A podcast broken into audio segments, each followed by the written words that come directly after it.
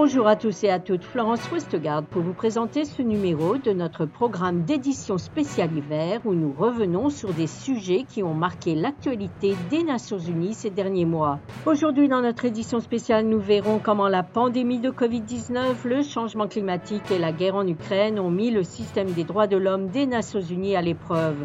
Lors d'un récent passage au siège de l'ONU à New York, le président du Conseil des droits de l'homme des Nations Unies, Federico Villegas, a expliqué à Jérôme Bernard comment le Conseil a pu naviguer au milieu de ces différentes crises.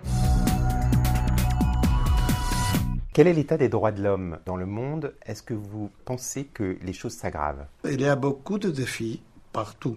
Il y a des démocraties très fortes qui ont eu quelques révélations de droits de l'homme et il y a des pays du, Sud, euh, pays en développement, qui ont eu des avances et qui ont réussi de changer des lois et on voit ça dans le Conseil. Alors, pour moi, je crois que le défi, c'est les trois événements qui sont en train de changer le monde le changement de, climat, le fait de la pandémie et une guerre qui a des conséquences globales.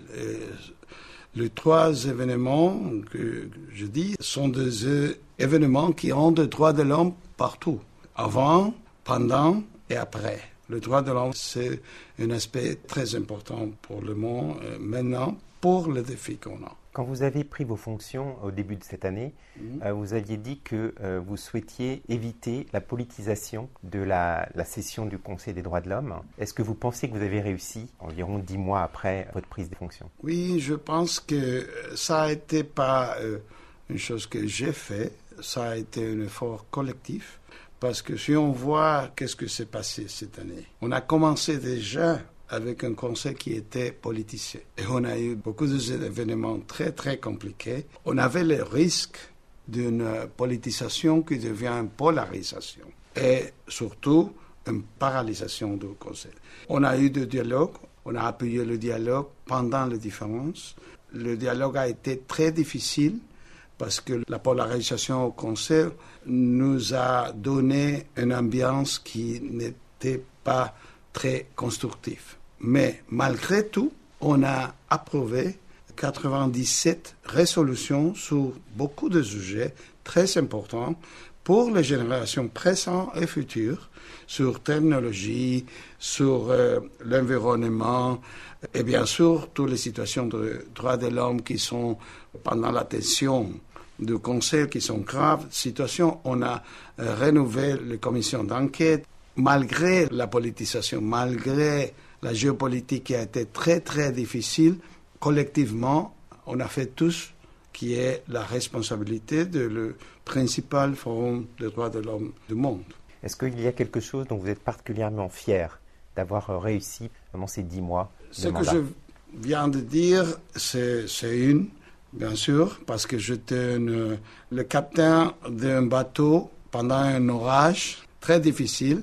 Et j'ai eu beaucoup de pression d'avoir tout le poids en face ou derrière. Et je fais que le bateau marche. La décision, c'est la parité de genre.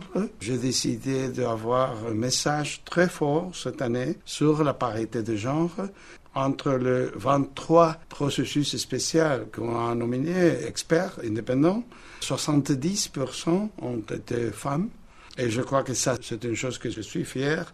Aussi, on a fait une sensibilisation qui a été très, très fort sur les travaux du Conseil. Le Conseil des droits de l'homme est devenu cette année un des organes intergouvernementaux de tous les systèmes des Nations Unies, avec la présence, la plus présence dans les réseaux sociaux.